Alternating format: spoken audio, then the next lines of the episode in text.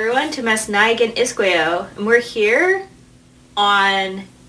I guess we're not on location today. We're actually in our original studio space today. We've been on location for the last couple interviews with some very special guests, but we're here today with another special guest. I'm Kayla, I'm Tanya.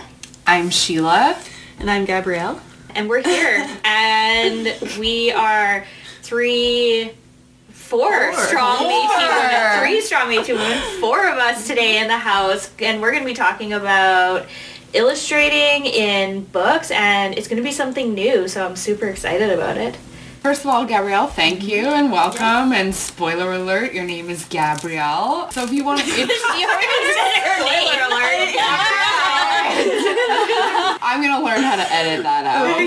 Or not. No, I, I don't know. So do you, do you want to tell our listeners who you are? Damn it. Yeah. So, I thought you were going with like a Gabriel Dumont thing for a second. And I'm like, are we connecting it that way? Damn it. Go ahead. so I am Gabrielle, as was previously mentioned. Um, so I'm originally from Winnipeg, Manitoba, from the Red River region. My family is Métis on my dad's side. I actually think that me and Tanya may be related because we do share the last name Ducharme. I definitely think that we're related, Gabrielle. We've had this conversation many times before. So on my mom's side, uh, she's Nordic. She's actually from Humboldt, Saskatchewan. So I moved to Edmonton about 10 years ago, and I did my undergrad at the U of A in Native Studies and Political Science. And then I actually followed in Kayla's footsteps and did the Indigenous internship in the MLIS program. cool. How do we first meet though? Other Oh, than native studies, yeah. this is a big, a big thing. Yeah.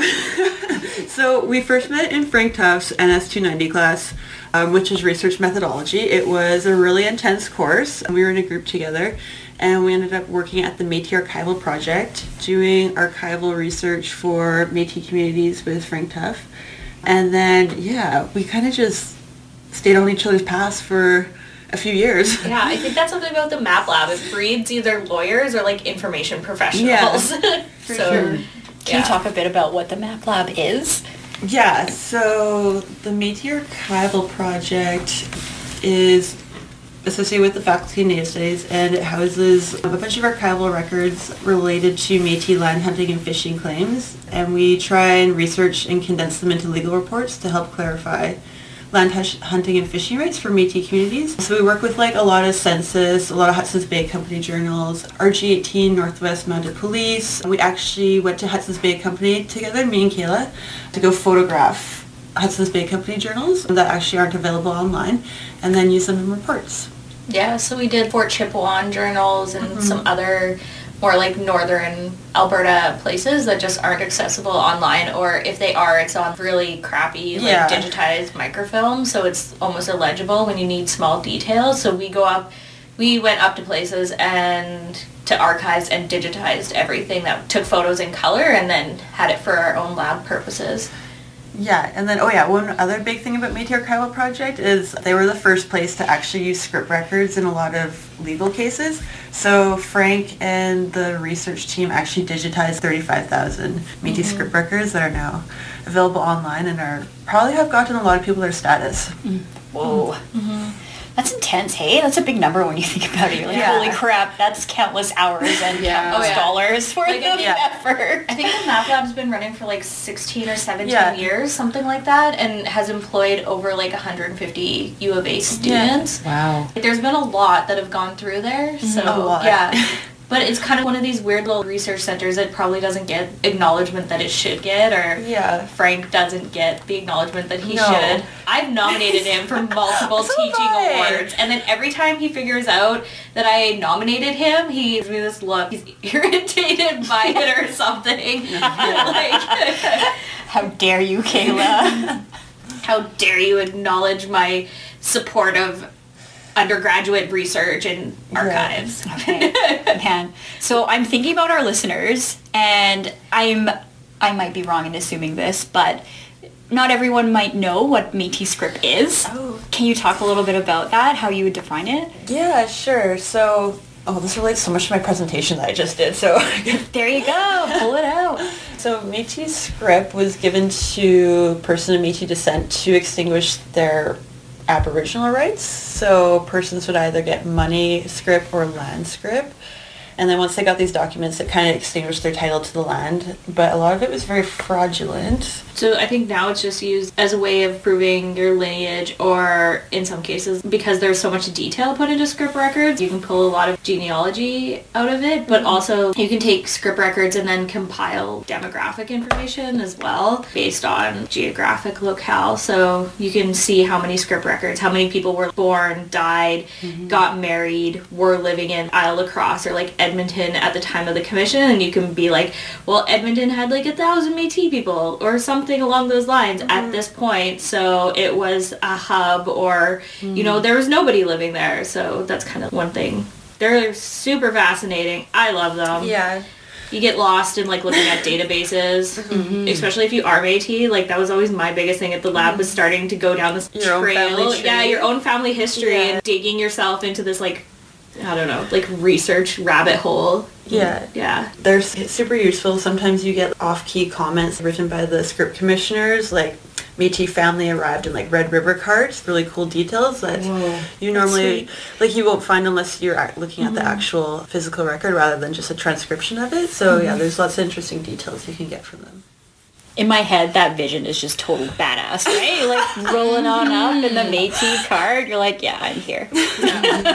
Pay attention to me. I don't know why that image popped in my head, but it did.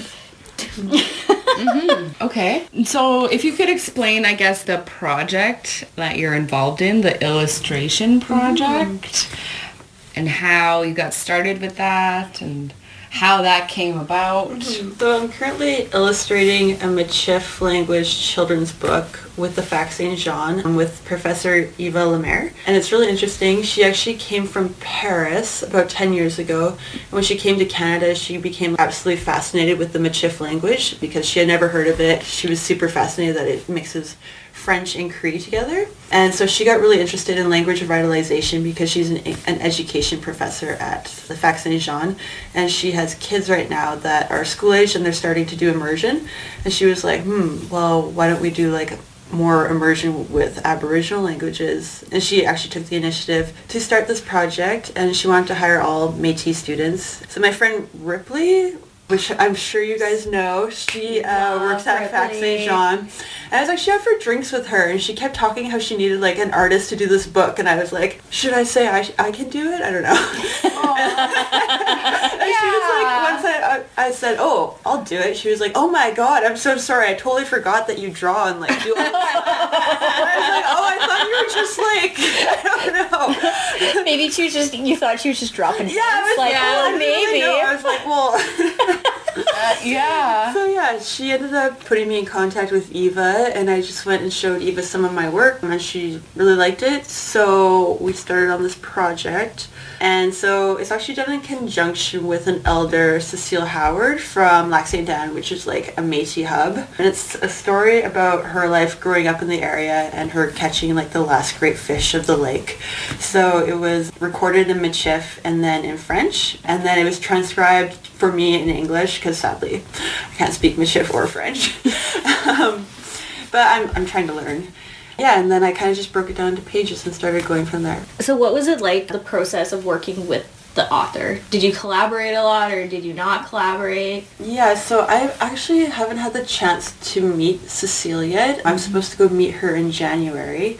So I've kind of just been using Eva Lemaire kind of like as a liaison. So I've just seen videos of her speaking uh, Michif and French. Kind of, I've been given like a book almost about her life. There's a book released on the Lac St. Anne Métis settlement. Um, she's like a pretty prominent person within it. So I've kind of just been studying her from afar at this point but she's really excited about the book. She's really intrigued to use like a story about her life, and I think the story that she tells is really pertinent to Métis communities in Alberta because she talks about the importance of community, the importance of water, um, the importance of her relationship to the land, and it actually highlights a lot of ecological issues as well because the lake used to be full of fish, but then with the onset of settlers, it gets really depleted. So the story is about her catching the last large fish, the last like northern pike, I think it was. and they don't really exist within the lake anymore, especially at that size. So it's kind of like bittersweet story that she caught it. Mm. It's kind of the end of the plenty plentifulness. Yeah. Bountifulness. Bountifulness. thank. Bountiful? I don't know. Combobable. Uh, words, Words Combobable. are not my friend today. Holy. So you're meeting her in January. Yeah. Are you nervous? Yeah, super nervous. Elders are harsh. Yeah, that is true. Mean Métis auntie is one thing, but mean Métis elder. Yeah, I mean, maybe elder. Mm. Métis aunties run from Métis elders. Like, Yeah, so I'm- like I think she'll be like, I think she'll like be a very, very nice, but like if she doesn't like something, I know she's gonna be like, why did you draw this? Or like, Yeah. how does this symbolize my story? So I am like a little bit nervous. Mm-hmm. It's weird that that's where my mind first went. Like, oh crap. Yeah, I I, would just be, ooh, an anxious mess. Yeah. like, crap, when she yeah, hates me. for sure. Also, the fact that I don't speak Michif, it's like I know it's like pretty common for people not to speak it because of all the issues with colonialism. But like, mm-hmm. I'm also is she gonna be like, why are you doing this? I don't know. Yeah. So I am like a little bit nervous. But I actually did find out that my grandma, all she spoke was Michif until she was eight. Oh, oh, But that's then cool. she learned English, and she was. It was so like detrimental for her to only speak Michif during that time that she mm-hmm. just never spoke it again. So she never taught like anyone in her family. So I, I do feel like a connection to it for sure, and that's definitely a, a goal. yeah. Oh. Have you learned any Michif words? A little bit. Okay, I have owls. Owls fly at night, or what was it called? Owls see clearly at night. I was Uh, clearly at night. It's, like, a Michif Libby children's something. alphabet book. Oh, yeah. Oh, yeah, And yeah. It's adorable. It's like Le Buffalette or something for like buffalo. Yeah, yeah. Yeah, I, I am kind of trying. I definitely when when I get in connection with Cecile, I want her to make the title of the book and find a comprehensive Michif word that kind of embodies the book, and I definitely want to like try and like at least learn a few words that I can say to her. But Ripley also is doing a Michif language course. She doesn't speak it fluently. There's programs right now in St. Albert to learn it. Oh, cool. Wow. That's cool. Yeah, so I definitely want to want to try. Yeah, I only know one word in Michif, and that's the devil, Lishiab. Priorities. I feel like I probably would butcher everything if I try to speak it, but I can recognize some words if it's printed out. If I saw the word for sash, I would be like, oh yeah, that's the word for sash. okay, okay. Do Or like an owl because I've seen it so much. I don't actually have that cognitive where I've heard somebody speak it so I could put the word and the tones together Yeah. and actually make some type of legible legible vocalization. but I can see it and be like, oh, that's an owl if it's like written down, but I could mm-hmm. never the well, word. it's hard too because the R's in French, when you pronounce an R in French, it's at the back of your throat. Like when you say carrot, carotte, it's at the back, right? But when you say merci in Michif, it's at the front of your mouth. Oh. So it, it's very subtle differences. So it's mm. hard. You can't tell that when you're reading it off of Yeah. the Yeah. right? Mm-hmm. Like I think the only solid word that I know is ligiab, and that's because you say it enough. Like Yeah. Mm. There you see, I'm going to teach everyone about the devil. It's perfect. perfect. it's in Yeah. the PhD title. Oh yeah. yeah. okay. yeah. or yeah. So just stuff like that. But So how are you able, or are you, what is it like to like represent, or even if that's what you're doing, represent a language or a story within your illustrations? It's definitely challenging not being able to speak Michif and um, try and trans. I'm translating it from English into illustrations, but I think it is missing a piece by me not being able to speak Michif because there's so much embodiment within the language. But yeah, right now I'm trying to use a lot of motifs and a lot of symbolism and trying to do, it is going to be a children's book, so I want to try and do visual components that children can try and pull out themselves that kind of embody ecology, environment, family without like specifically just drawing like family. So trying to do a lot of symbolism. And I think that that kind of helps bridge the gap between me doing the English version rather than the Michif version. So trying to use visuals, I guess, mm-hmm. rather than this straight verbativeness. That makes sense to me. So it's like Yeah. it's almost like an elder. When you hear a story from an elder, you have all of these different elements at play, right? And there's tons of metaphors and symbolism in a story. Mm-hmm. And you, as the listener, it's your responsibility to pick out what it means to you and what makes it special Yeah. and what you need to take from it. That's what it seems like you're doing, which is pretty rad. Like that's a really interesting way to develop the storytelling. Yeah. Sweet. Have you thought about it that way before? Like, Um, wow. No, well, you said it much better than me. It's like, oh my god, that's like storytelling. That's so cool. yeah. Yeah. No, definitely. Yeah, trying to bridge that gap between not knowing the language, but trying to like embody like the significance of it within like visuals. I think that that's what I'm trying to do really strongly within the illustrations. Cool.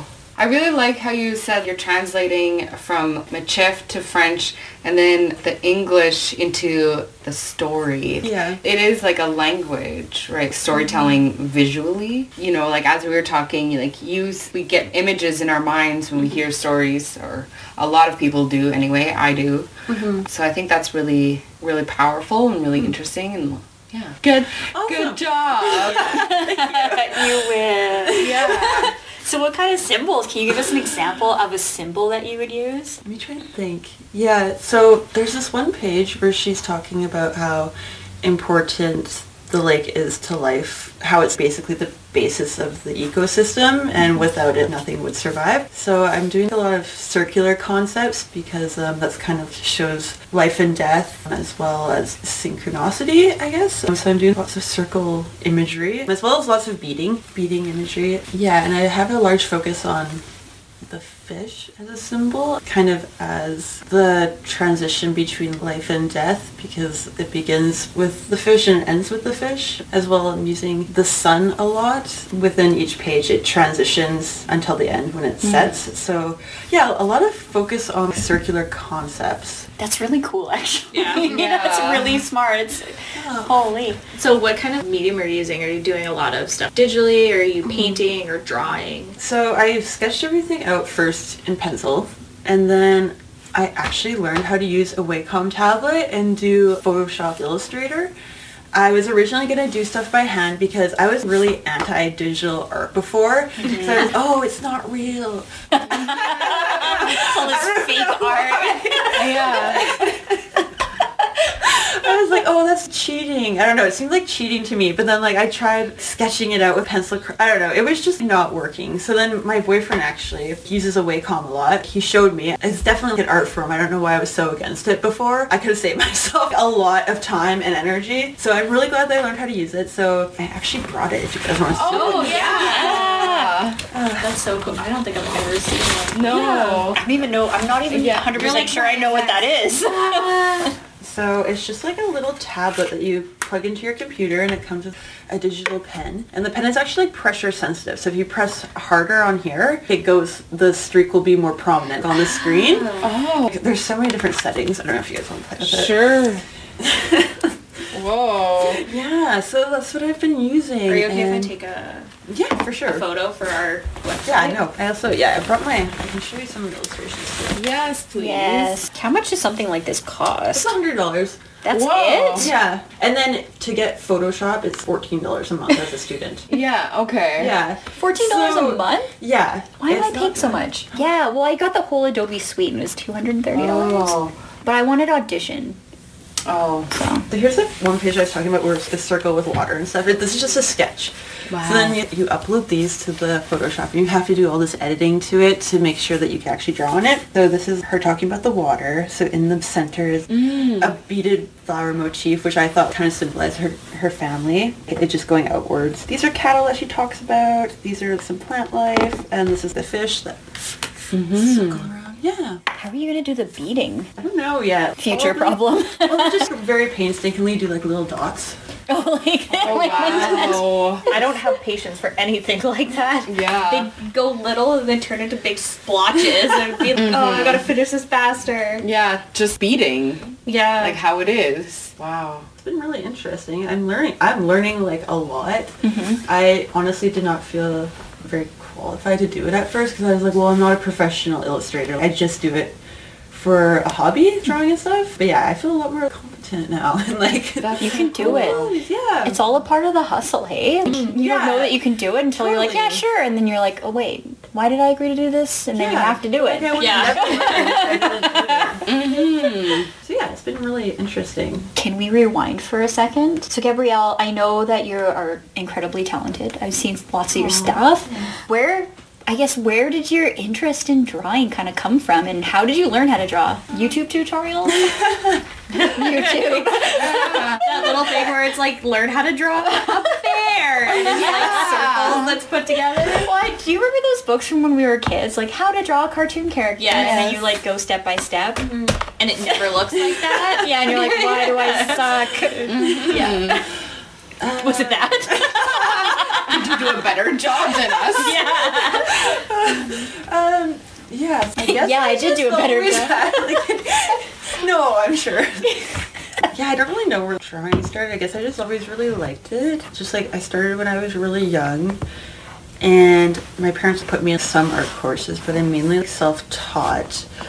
Um, so it's just like lots of sketching, just trying out different mediums. I'm definitely like I wouldn't consider myself a fine artist or anything. I think I would need a lot more hours and a lot more experience working with different mediums. I kind of just play around and do it for fun. But I was trying to get a portfolio together for the fine arts program, but I just I kind of gave up on that. It was like it was so intense. I took the fine arts 101 in like the design class and it was amazing. I learned a lot, but like I was doing those two classes, I was so done. And I felt it was like really draining me of all my creativity to like a point where it just didn't seem like that's what I want to do for like a living. It was like, Yeah. wow, I just want to do this like as a hobby and just like maintain like artistic ownership, I guess. Um, Actually, I started out with a fine arts. Did you really? Yeah, what um, specializing in? A sculpture. Oh, that's so cool. So I did sculpture and I did lots of plaster work and lots of clay work. But I think you're right. I, something about it and something about doing something for grades and something for a professor Yeah. and being graded on it, mm-hmm. it just kind of takes mm-hmm. away from that creativity side of it. And I found that I ended up doing most of my projects despite my professor, which probably mm-hmm. wasn't what you're supposed to be doing. Do you know what I Yeah. mean? So I, yeah, I can see that taking joy out of it, right? Unless you have a professor that's like super open to like, your creativity and learns your style. Because I took that erotica class that had an art component to it, and pretty much it was like anything flies with mm-hmm. Tracy Bear because she's so awesome. It got to the point where I literally handed in a painting and was like, Tracy. Guess what part of my body I painted this with? like that. And she was like, Really? yeah. That's hilarious. Well, it was for like uh, Indigenous erotica, which was all about you know decolonizing Yeah. our sexuality, and then we had like an art component to talk about trauma and like sexual trauma and the way that we perceive gender in like a settler state. And then sh- it just got it to this weird point where I was just doing random crap for her, like making balloon animals out of condoms. Like that is something I handed in, and she was like, "Keep going, this is great." and I think, yeah, one of the ones I was like, "Guess which part of my body I painted this with?" But it's because she fostered that like mm-hmm. creativity and was like, "Yeah." Do what you want to do. Do what you love. Just as long as you're actually handing something in. But like, it wasn't for a fine arts course. It was for a Native Yeah. Studies class. So, mm-hmm. yeah, there's a bit of a difference. But mm-hmm. yeah, Yeah, I think that's the difference between mentorship and Yeah. dictatorship, right? Yeah. Like, well, maybe I shouldn't like say dictatorship. maybe that's a little strong. But you know, do you know what I'm saying? Like some professors are like, it's my way or the highway. Yeah. You have to do it this way, and this is what these are the learning outcomes. You have to do it, but. I don't know. My my brain has never thought that way. Mm-hmm. Mm-hmm. I've always been against the grain in that sense. So I don't know. I think that people need to have that ability to express themselves in any way that they feel like it's necessary. Mm-hmm. Yeah. Right? And there's something to be said about making what's a hobby into a career. Then you don't necessarily have the same relationship to Yeah, whatever you're- definitely. Yeah. Like fun fact about me, I dropped out of fashion school in Oh, Vancouver. Yeah. Like yeah, that's true. Yeah, I, I know, know. right? You It's wouldn't awesome. you wouldn't know. Kayla, did you drop out of some kind of fine arts program? I do have a red seal in hairdressing. Oh. I was a, mm, like a colorist for years. yeah. Yeah. Sorrel art drop. I have done art before. Like I have some of my own paintings up in my house, but I don't consider myself an artist because it's just something that I was doing for like fun. Yeah, Yeah. exactly. When you have to do it for money or you have to do it not being debt or whatever, mm-hmm. like, or you're going into debt because of it, it takes away some of it. I mean, I know you can't tell because I'm wearing clashing pajamas, but yeah, like sewing and like, they don't need to know. yeah. So good. Thank goodness this is a don't podcast. Thanks for coming to my house. Yeah. Pajamas don't count. Yeah. It, you know, like it definitely does change. And I think it's a really important lesson that I learned for sure to keep hobbies as hobbies. And then so you have a place to like express stuff and like express whatever you need to. Cool. Yeah, yeah. It was a It seems like a hard school to get into. In Vancouver, Uh, especially. Was it Blanche Macdonald? yes, it was. Yeah, yeah, yeah. I They learned also do like makeup and hair design Okay, and yeah. like yeah, my friend went through the makeup program there. Yeah, they're well known for their makeup program. Anyway, this is not an ad for Blanche No, no, no, it is I not. dropped out. like, don't get it twisted. I was not happy, but I did learn a lot about myself. Yeah, and sometimes that's the biggest thing Yeah. is you learn about yourself when doing Yeah. when doing something. Yeah, it's the cheesy stuff. Yeah, Hey. yeah. Yeah. So So, now that we've gone totally doom and gloom with this conversation. so I know that you're still working on this project, Gabrielle, but would you ever want to do other illustrations for different books? Is the door open for that or is it totally closed? I would love to actually. I definitely love doing it. I think it's really great use of my mind. Like I really like taking mm-hmm. abstract concepts and try to make them into visuals. Like I really, really wanted to be a marketing designer. I don't know if it's the right term, but I really wanted to do people's emblems and like mm-hmm. ads. Yeah. So I feel like this is kind of like similar. Like I really like it when people give me something that's not super verbatim and then I get to try and take that and make it into what I want. I love doing children's books and like thinking about how kids would like react to the pages and like what's the best way to communicate with them but also in a way that's visually appealing to adults and also you know mm-hmm. something that kind of like transitions mm-hmm. demographics. Mm-hmm. So yeah, I would love to. I think I'm probably gonna try and start doing stuff with my boyfriend. We're gonna try and start doing stuff for like CJSR because they're looking for people to do their advertisements. So Oh, Sweet. Nice. yeah. So- it doesn't pay though. So Sometimes the best jobs don't. I know. I know. Like, There's like no so much less pressure. Yeah, yeah, yeah, and then you have a little bit more freedom sometimes too. Mm-hmm. Sometimes. So your book, the book has not yet been published, but it soon will be. Yeah, so right now we're thinking we're going to do the self-publishing route and Okay. do trial runs with an ebook copy. And I think we're going to use Blurb, Blurb software. I don't know if you guys have heard of that, but I haven't. Tell me more. They're, they're really great. So they're really known for their printing because you can do one copy or you can do like a thousand copies rather than having to do most self-publishing routes will make you do like 20 or something. Mm-hmm. And they're really known for like having high definition color pages. So lots of photo books, lots of actually like fashion books. Oh, um, nice. for people like trying to do start their own or doing stuff for like Pixar for like really fast print off things. oh, okay. Yeah, yeah, I did like an assignment on them and I ended up really liking them. They also have a free like hosting page where you can sell your book in like their shop for free. Oh, that's pretty cool. Sweet. Yeah.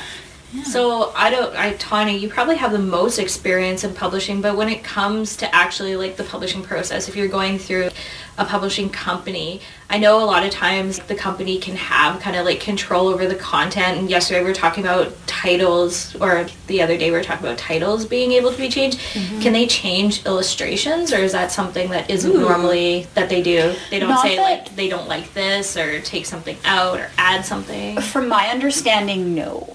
Okay. But I, the publishing experience that I have is more for nonfiction adults, uh, scholarly stuff. Oh, okay. In terms of imagery, I, I guess I could pull. I've done lots of research on translation and translating of children's books and translating graphic novels and comics. And changing the image is a huge no-no. Oh, okay. Like you mm-hmm. cannot change the image. So if you're if your book were to be translated in all these other different languages, they actually aren't allowed to change that image. Okay. Or it's like against the I don't know code of ethics if that's a thing. But yeah, there's lots of studies saying that you can't do that. So who knows? Who knows for sure? But that's my instinct. Is no way they can't touch that image. Mm-hmm. That's perfect. You're forever in like paper. Yeah. Okay. There you go. I do have a question about the ebook. I'm just wondering why is their decision was it based on cost to do the ebook launch first? Mm, I think that that right now seems like the easiest method, but now that I'm thinking about it, like I guess there wouldn't be like that much difference. This is kind of what Eva wants to do, um, so I'm kind of letting her have control over that. But I think yeah, maybe having a physical copy would be much more transitional for like especially children. Um, Having physical copies of stuff usually is better. But yeah, now that I you said it- that, I don't think it's that hard to print it. I think it depends on the audience and what you want to do with it because there's Yeah. different there's different apps and things like that and depending on what you do with the story if you are going to have an ebook there's different ways that you can actually animate the image so that oh. actually might be a really interesting way to kind of get kids oh, like, more have it move? interested yeah you can move it so you had your circular image and you can kind of Oh, that's do a really like, good idea. make movement out of it i've seen Oh, different I'm books getting have so that interested. yeah. have you not seen that before yeah, Kayla's mouth is just wide open, like what? You can I do love things that move. I'm like Yeah. I am such like a visual person. Whoa. Like I am that librarian that hates reading because I'm like make it do something. Like make the page move. Yeah. I'm like that sounds Yeah. awesome. Well, there's actually one book. I forget the children's book title for some stupid reason, but it's about it's a book about books really. And in the online, the e version, there's like books flying out at you, and you can kind of like uh, move the iPad around and explore uh, the actual Oh. world. So you have like this three dimensional view. I've seen something kind of like this, but it's not necessarily for books. It's for like, historic sites where you can take like an iPad and if there's like Oh, yeah. Pictographs or like petroglyphs or mm-hmm. whatever they're called, and they mm-hmm. will like come off the rock and like move, and then like a story will tell. Yeah, so it's similar. it. It's similar to that. What I've seen, I for the life of me, I can't think of what the software is called. But Yeah. I mean, that's really cool and it's really great. But then you mm-hmm. have to kind of have that balance in your own head of like, okay, is this more about the gimmick now, or is it about the mm, story? Yeah. Because Yeah. doing something like that is pretty gimmicky. So I guess it really depends on what you want to do. And the reason I bring it up is because I obviously I have two kids at home who love playing with the Yeah. iPad, but in terms of iPad versus physical book, they'll go for the physical book mm-hmm. nine times out of 10 mm-hmm. Although that I don't know. I, I guess I'm divided on it. I'm divided because I've also seen working at a public library because we always do the big public library programs, story time, whatever. Mm-hmm. So we've done, or I've done, programs where you have the ebook and you connect your you connect your iPad up to the screen, and then you can do storytelling that way through a mm-hmm. projector and just filter through. So there's ways to work with it. Yeah. It just doesn't it matter. It, I guess like yeah, there's all the different ways of how to present the story. I but- actually never even thought of any of that stuff, so thank you so much for, for letting me know about that. Um, I'm all like kid stories, yeah. Yeah. like, we're going to be releasing the beta version, so we're kind of just trying to have it done by January 15th. From there, then we can add a bunch of components and do physical copies, and I love your idea of having like the moving concepts. Yeah, That's well, I don't cool. know. Yeah, especially from someone who has kids.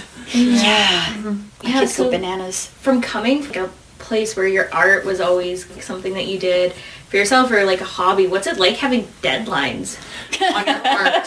I know that's totally like a loaded question, but in my head I'm like, oh, I would hate having like a deadline. Especially around Christmas, you're like, oh crap. Honestly, in a way, it's good because I start so many art projects and then just abandon them for like literally years. Right. and then I'm like, oh yeah.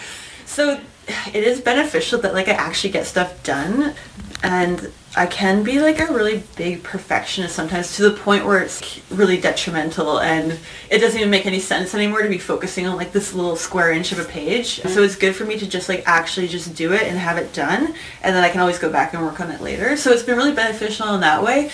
But yeah, it has been like, very nerve wracking and you can't force the creative process sometimes. Yeah, absolutely. You can. It's called drugs. Sorry. yes, Interesting. I did. Get your creative juices flowing. it's probably inappropriate for this podcast. Oh, I feel like some The of the ratings. things we say is inappropriate for a podcast.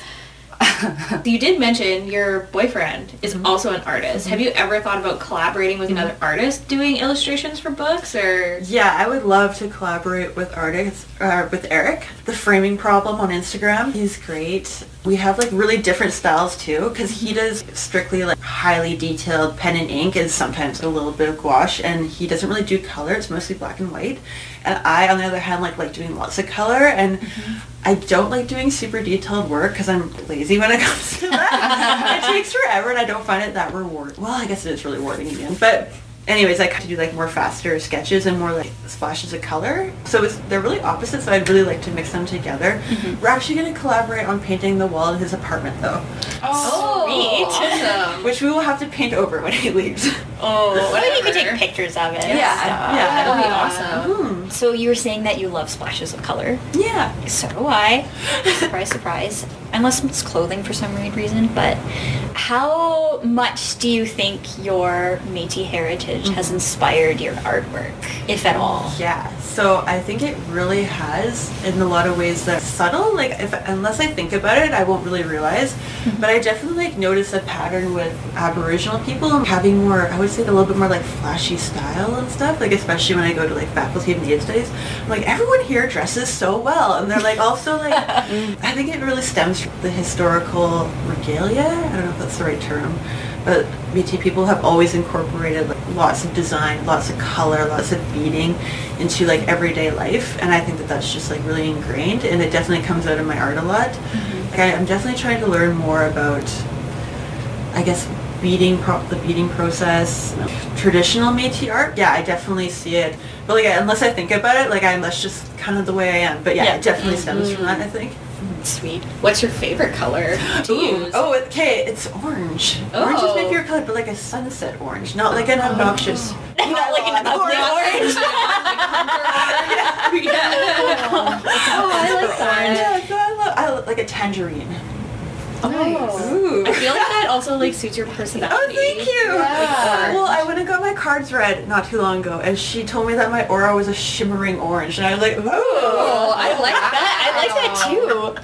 I want a Jeez. shimmering aura. What's your favorite color? Yeah, what are you guys' favorite color? Mine blue or okay, I like blue but like a grainy blue, like a mm. teal kind of. Turquoise. Yes, Yeah, turquoise oh, I love that too. Times two. I've always gravitated towards turquoise as very young. I didn't really realize that it was a native quote unquote color Yeah, until much sure. much later. I was like, oh, weird. Well, it's the color of the sea.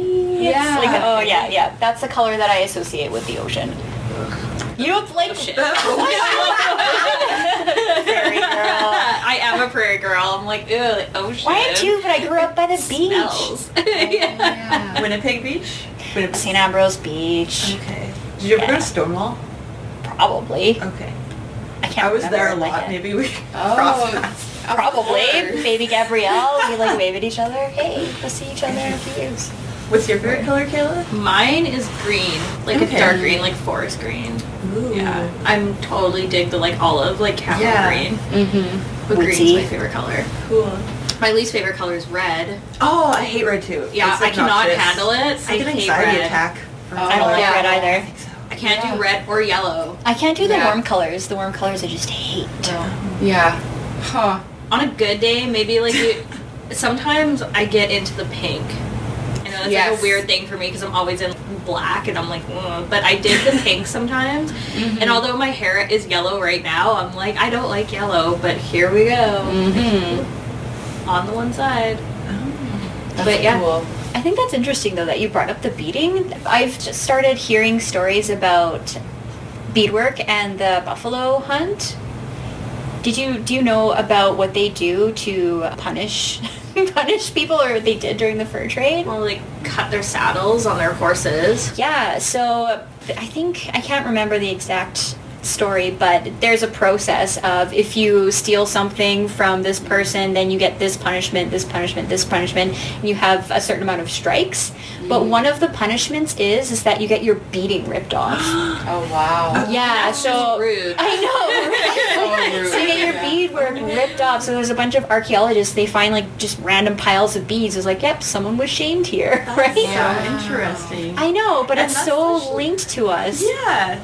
I like that punishment. It's not violent per se, but it's definitely like an infliction on yourself. Yeah, But it's like- F you. What I, put all this effort into Because this. Yeah. It's okay. Also, I feel like it probably was not the women cutting the beadwork off, but mm-hmm. if it's a, the guys that are wearing the beadwork on their jacket and they're the one that messed up and that beadwork's been cut Yeah. off, that poor woman that spent all those hours beading that vest just to have some Mm. Oh, I'm sure he's paying Yeah, for it even yeah. harder. Oh, yeah. Yeah. If Eric, if Eric came home and was like, somebody cut the beadwork off my moccasins, I'd be like, What did you do? Yeah. where is this person? Yeah, like, what is their sure. name? What Yeah. did you See, do? maybe Yeah. that's where the actual punishment comes Yeah, from. Oh god, this is like the mean Métis aunties. We're like, I can't believe that would happen. Yeah, How dare they? Because it's something, it's something that you would literally wear in the community too. Everyone would Yeah. know, mm-hmm. Yeah. right? Like, oh,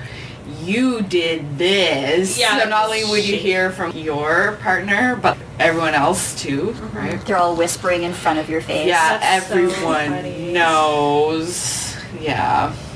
So recently, I saw that you did an arts-based research project. Mhm. How was that, mm-hmm. or what did that entail? I saw some photos of Yeah. it. But That was a really great class. So we had to do an arts-based autoethnography, mm-hmm. which is so an autoethnography is kind of this is my, my interpretation from the class. You analyze an aspect of your life and relate it to larger themes within the world.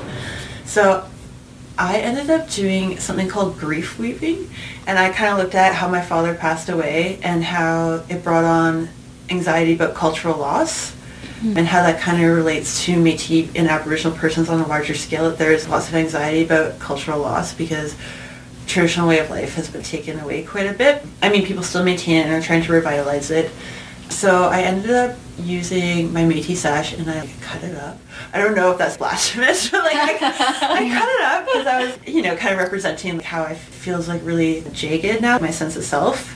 Then I ended up like weaving it into like all my old artwork. Once again, artwork that I've been sitting there for years. And I was like, I am going to repurpose this. So I did that and like I kind of tried to convey like a sense of fragmentation after my dad's death, but then also a sense of weaving myself back together. And then like I really focused on the Métis sash because I feel like in addition to losing him, there's been like, a strain on me going to see my family on that side because mm-hmm. it's far away for me to go. That was like a link to like he just had lots of stories about our family. Just also like I, in a weird sense, I feel like he verified me in being native because he looked really native. Mm-hmm. Yeah, I just feel like on top of his death, I felt um, really anxious that I'm, I'm not Métis enough anymore. Mm-hmm. So yeah, that's kind of what that project looked like. And through it, I did learn that I need to take more initiative to be learning Michif, to like be taking beading, because I can't just expect my dad to be bringing like these opportunities to me anymore. I have to like mm-hmm. kind of go out and do it myself. So yeah. I think that's something with all of us is we're kind of at that generation where we're just getting out there and like doing it ourselves, especially if I don't know, like we've talked about this with other guests about like a loss of community and like having to get out there and actually like yeah. just do it. Mm-hmm. Yeah. Yeah, because you don't have people coming to you anymore, and like you don't have really. I don't want to say you don't have a community. People live urban lives now. and There's like Mhm. a lot of overlapping with identities. So yeah, more so taking your own initiative now. Well, it's even- sad. Yeah, it's even trauma too, right? Because like I don't know, a lot of the stuff for us aren't getting passed down because it's traumatic. Oh no, for sure. right? Like, oof. Yeah, there's a lot of things there, and then yeah, people. Sometimes people like make comments like, "Oh, but you don't look Métis," or like, "Oh, you don't beat," or you. And I'm like, well, you know, my grandma did speak Michif. She mm-hmm. did beat. She blah blah blah did all this, but then it just like mm-hmm. abruptly Yeah. ended at a certain mm-hmm. age, and like it was never passed on. So Besides, Yeah. like, how do they know what a BT I person know, looks like? like- Screw you. we all look very different here. like- And also, people have their own interests too. I am a horrible beader. Yeah. I've tried, and that will never come natural to me. There, yeah. Whereas, like, yeah, my great grandma and my mom and grandma are all amazing beaders, basket weavers, knitters, all that crap, and I have none. The only thing I can do is cook. That's about the only thing that was passed down. Yeah, but that's the only thing. Like that's the only thing out of those like Métis genes that got Yeah. passed down was the fact that I can slap some great bannock. Like that's about it, Yeah. and that's as far as we go. like Yeah. Yeah. Well, and there's less pressure, you know, for other aspects. You don't, I don't know. yeah, I feel like there's a lot of like pressure, or there can be a lot of pressure Mm-hmm. at least anyway. Being enough, Mm-hmm. I think that's, that's something a lot of people have felt and feel. Mhm. Like, yeah. yeah. And it's, yeah, it's just those weird identity politics. Yeah. At least y'all have like your last names. I got married and did Yeah. the dumb thing of taking my husband's last name, so I'm like white passing, but my last name's also Larson. So like Yeah. that creates like a lot of issues when people are like, "Who is this Larson, Métis Larson Who is this? person?" It's like, well, I am also married and I did take his name, but then that just like adds like another layer to that, I like know, not being enough. saying- Yeah. Yeah, For so, sure. but if I kept my maiden name and his name, that'd be way too many hyphens. That'd be mm-hmm. like multiple hyphens in one name. So, Hyphen City. hyphen city, that'd be like three hyphens. Mm. Yeah, Man. because he spelled it weird, so. we got real deep there. We did. We got, we get deep in everyone. We always are like, we hit that high point where like, you know, talking about colors, but then it's like, it immediately crashes. And we're like, doom and gloom. Yeah. Like we're gonna have to get some type of like voice thing that's like when we're talking about doom and gloom that we like insert. Voiceover like doom and gloom. Yeah. And then Sure. insert it. Oh sure. Why not? Why not? It's gonna Yes. be all this voice, just doom and gloom. Over Yeah. That's hilarious. Or it could be like a, a thunder. Yeah, Like, thunder. Yeah. Or like Yes. ghost music. like a creaky haunted house door. Yeah. Okay, so my, my vision of it was, okay, you know that episode in Rick and Morty when the big heads are like, show me what Oh, you yeah. got? Oh yeah. That's that's how it would sound For like doom. in my Oh head. yeah. Doom and gloom. Yeah. Yeah. See? Yeah. So I guess we have we have time for one more question. Actually, I'm going to throw in two questions. Number one for you, Gab- Gabrielle. Once you have your book kind of all set up, would we be able to promote it on our hmm. website? I would absolutely love that. For sure. Mm-hmm. That was a quick Awesome. and easy one. you. No. Definitely like feel free to send us some like photos of your artwork and Yeah. of hmm. your boyfriend's too, and we Oh can definitely God. put it up. For sure. I know that you were talking to Musée Heritage when you were there, and they said that they were interested in it as well. Yeah. Yeah. Um, Oh, and Michif yeah. Cultural Connections. Yeah, there's so many great people that want to promote it, so looking forward to Yeah, Do, like so a little looking after roving our own. display. Yeah. yeah, traveling library. Traveling library. Mm-hmm. Bush Library. Bush librarianship. Yeah, I'm all about that Ooh, life. That's so cool. Mm-hmm. Okay, one more question Okay. For you, Gabrielle, and this is a question that we ask all of our guests. So this is a podcast that's for people who are interested in editing, publishing, and writing, and illustrating, because there's all different types of sharing your work and promoting your knowledge. What advice would you give to anyone who, or any Indigenous person who would be interested in illustrating for a children's book? Hmm. Well, definitely collaborate with people around you. Play off each other's strengths. I'm sure like there's probably someone who's great at writing if you're great at illustrating or someone who's great at public relations to promote your book. Don't think about starting well, I guess think about going big. Uh, You know, start at the ground level. There's lots of routes now for people to go with self-publishing and with like networking through the internet. I think that there's lots of opportunities, especially in like indigenous novel or like children's book field. I think it's a really burgeoning scene and really growing. So yeah, definitely like talk to your classmates or talk to your coworkers and like get ideas down on paper and just just like start. Yeah, Just start. yeah, just start. It's never gonna be like a perfect time. Just start. There's never a perfect time for anything. No. No. Right? Nope. So I think that's very real true. solid, mm-hmm. real solid advice. Do you two have any other questions before we No. wrap her up? I think I'm good. Yeah. Thank you. Yes. This is so Yeah, thanks, interesting. Gabrielle. Thanks for having me. Yeah. Thanks for coming Yeah. on down. Yeah, thank you. Yeah. All right, until next time.